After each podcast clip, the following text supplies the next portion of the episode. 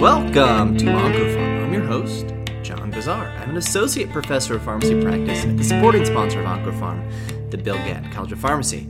Uh, we're going to try and keep this short this week because by the time you're listening to this podcast, there's a good chance that ASCO 2020, the virtual edition, is already underway.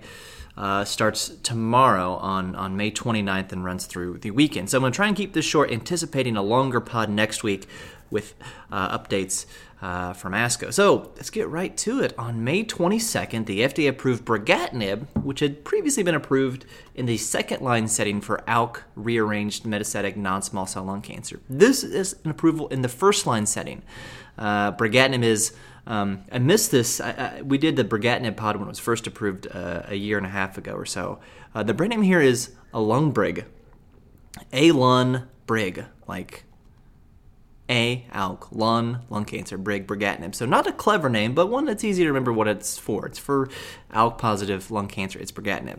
Now this is this approval is based on the Alta 1L, like first line 1L this this is great. It's very simple. Let's keep things simple in such a complicated world, right? Uh, this is uh, approvals based on the Alta 1L study, which was brigatinib versus crizotinib in the first line setting. Median PFS uh, was 24 months with brigatinib versus 11 months with crizotinib. That's a hazard ratio of 0.49 with a pretty uh, decent decently narrow confidence interval 0.35 to 0.68 if I can read my writing correctly. Uh, it's a pretty wide, uh, you know, improvement in uh, in median progression-free survival. Now there is uh, kind of an already established preferred therapy for first-line treatment of, of ALK rearranged non-small cell lung cancer. That's alectinib, which was also compared to crizotinib in the first-line study, and the median PFS values for that study are very similar: 25.7 versus 10.4, hazard ratio of 0.53. So if we're just rounding here, we've got 24 or 25 months then 11 and 10 months, and a hazard ratio of 0.5 if we're rounding. So you're never supposed to make cross trial comparisons, but until alectinib is compared to uh, brigatinib in the first line setting, that's all that we have. Um, so they appear to be as similar so, uh, you know, if somebody said, which drug should I use for this patient? One of my docs asked me that. Uh, I would look at the drug interaction potential, the side effect profile, and how that matches up with the patient, you know, the whole individualized care thing. Uh, and on another note, I saw an unsubstantiated Twitter rumor uh, that alectinib is going to be compared to uh, brigatinib. Uh, there's no confirmation I could find of that on clinicaltrials.gov or um, the reputable website, website Google. Okay, moving on. Uh, to May 26th. Now, this was hard when this approval came out because I dedicated the opener of last week's podcast to, you know, chemotherapy free treatment of metastatic non-small cell lung cancer, just using immunotherapy up front. And I should have known about this study, which is Checkmate 9LA, because the abstracts have been up on the ASCO um, meeting site for about a month.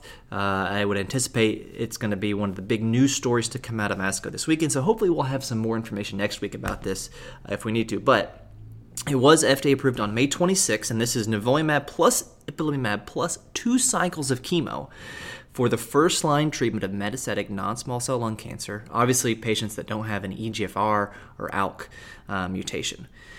Um, now, the dosing here is a little bit different in the patient population, a little bit different than the Nivo IPI combination we talked about last week for first line treatment of metastatic non small cell lung cancer. Last week, we're talking about PDL1 positive patients, 1% or more, and that Nivo dose uh, was every two weeks, uh, uh and IPI was at 1 mg per kg uh, every six weeks.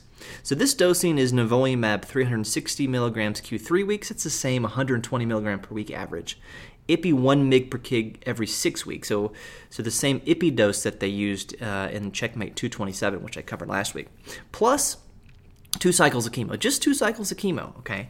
Uh, and then the immunotherapy could continue for two years. And if immunotherapy had to be stopped due to an immune related adverse event, nivolumab could be added back. Uh, and that was compared to f- just four cycles of platinum-based chemo, plus or minus maintenance pemetrexed at the investigator at the investigator's discretion if they had non-squamous disease. Um, you know, in the community, six cycles is, is common.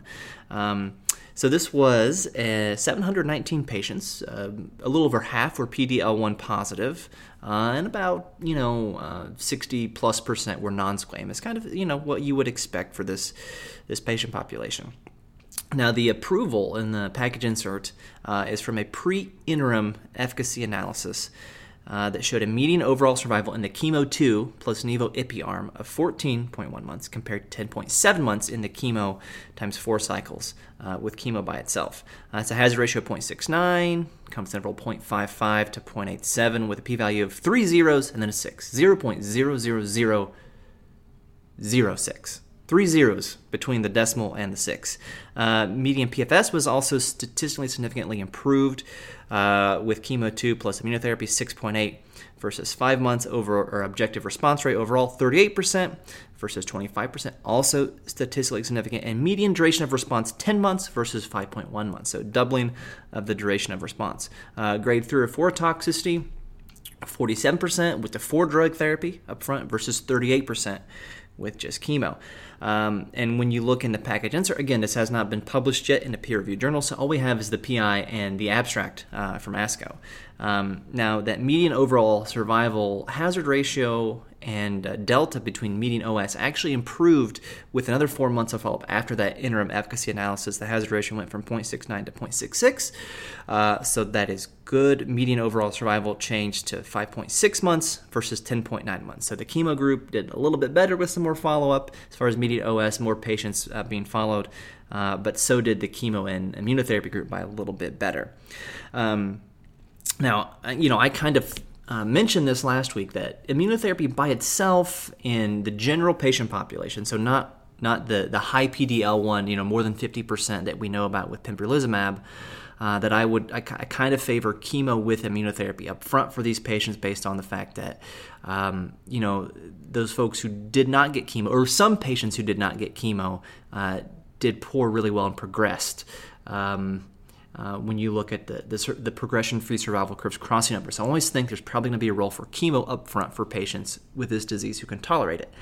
Uh, that being said, we haven't seen the progression-free survival curve for this. Only the overall survival Kaplan-Meier curves are shown in um, in the PI. So hopefully that I'll, I'll, see that on someone's Twitter feed uh, uh, during ASCO. So that's one thing I'm looking for. And then of course the other thing is going to be the PDL1 subgroup analysis. They were stratified by PDL1 uh, status uh, less than or greater than 1%. So we should have equal numbers in both arms.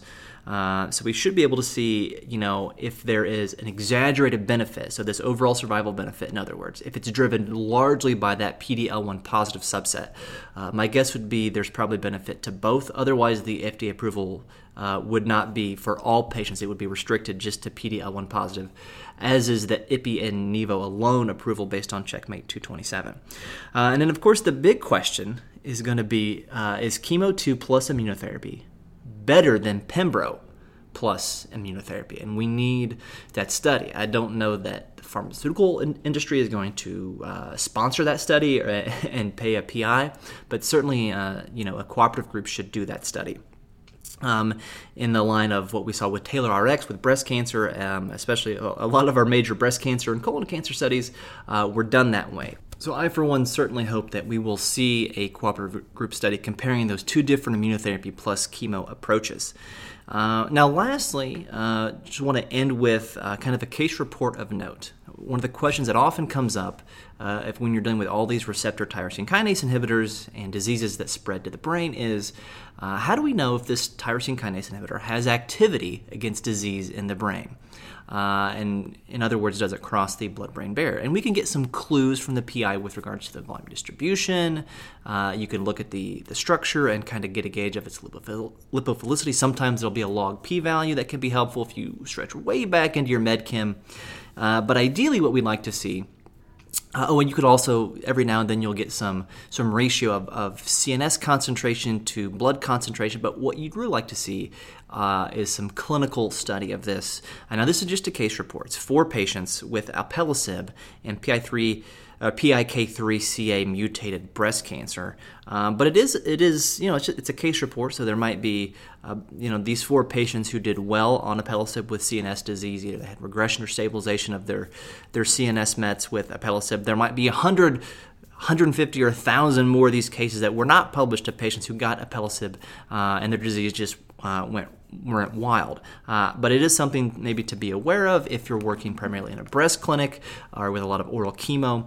Uh, if you're trying to justify a uh, or, or asked, uh, does it have any activity in CNS? We do have a couple case reports. There's a publication you can look back on, and that's published uh, just yesterday, May 27th, in uh, Journal of Clinical Oncology Precision Oncology. JCO Precision is where you would find that.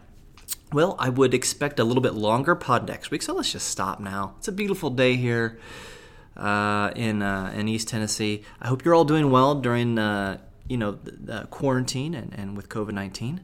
Uh, and until I talk to you again, remember, oh, you can follow me on Twitter at FarmDeetnib. Follow the podcast on Twitter and Instagram at OncoPharmPod. Feel free to reach out if you've got a question or comment or an idea for a future episode. Uh, I got a couple exciting things coming up down the road. Uh, and again, until I talk to you, uh, you know, further, doses matter.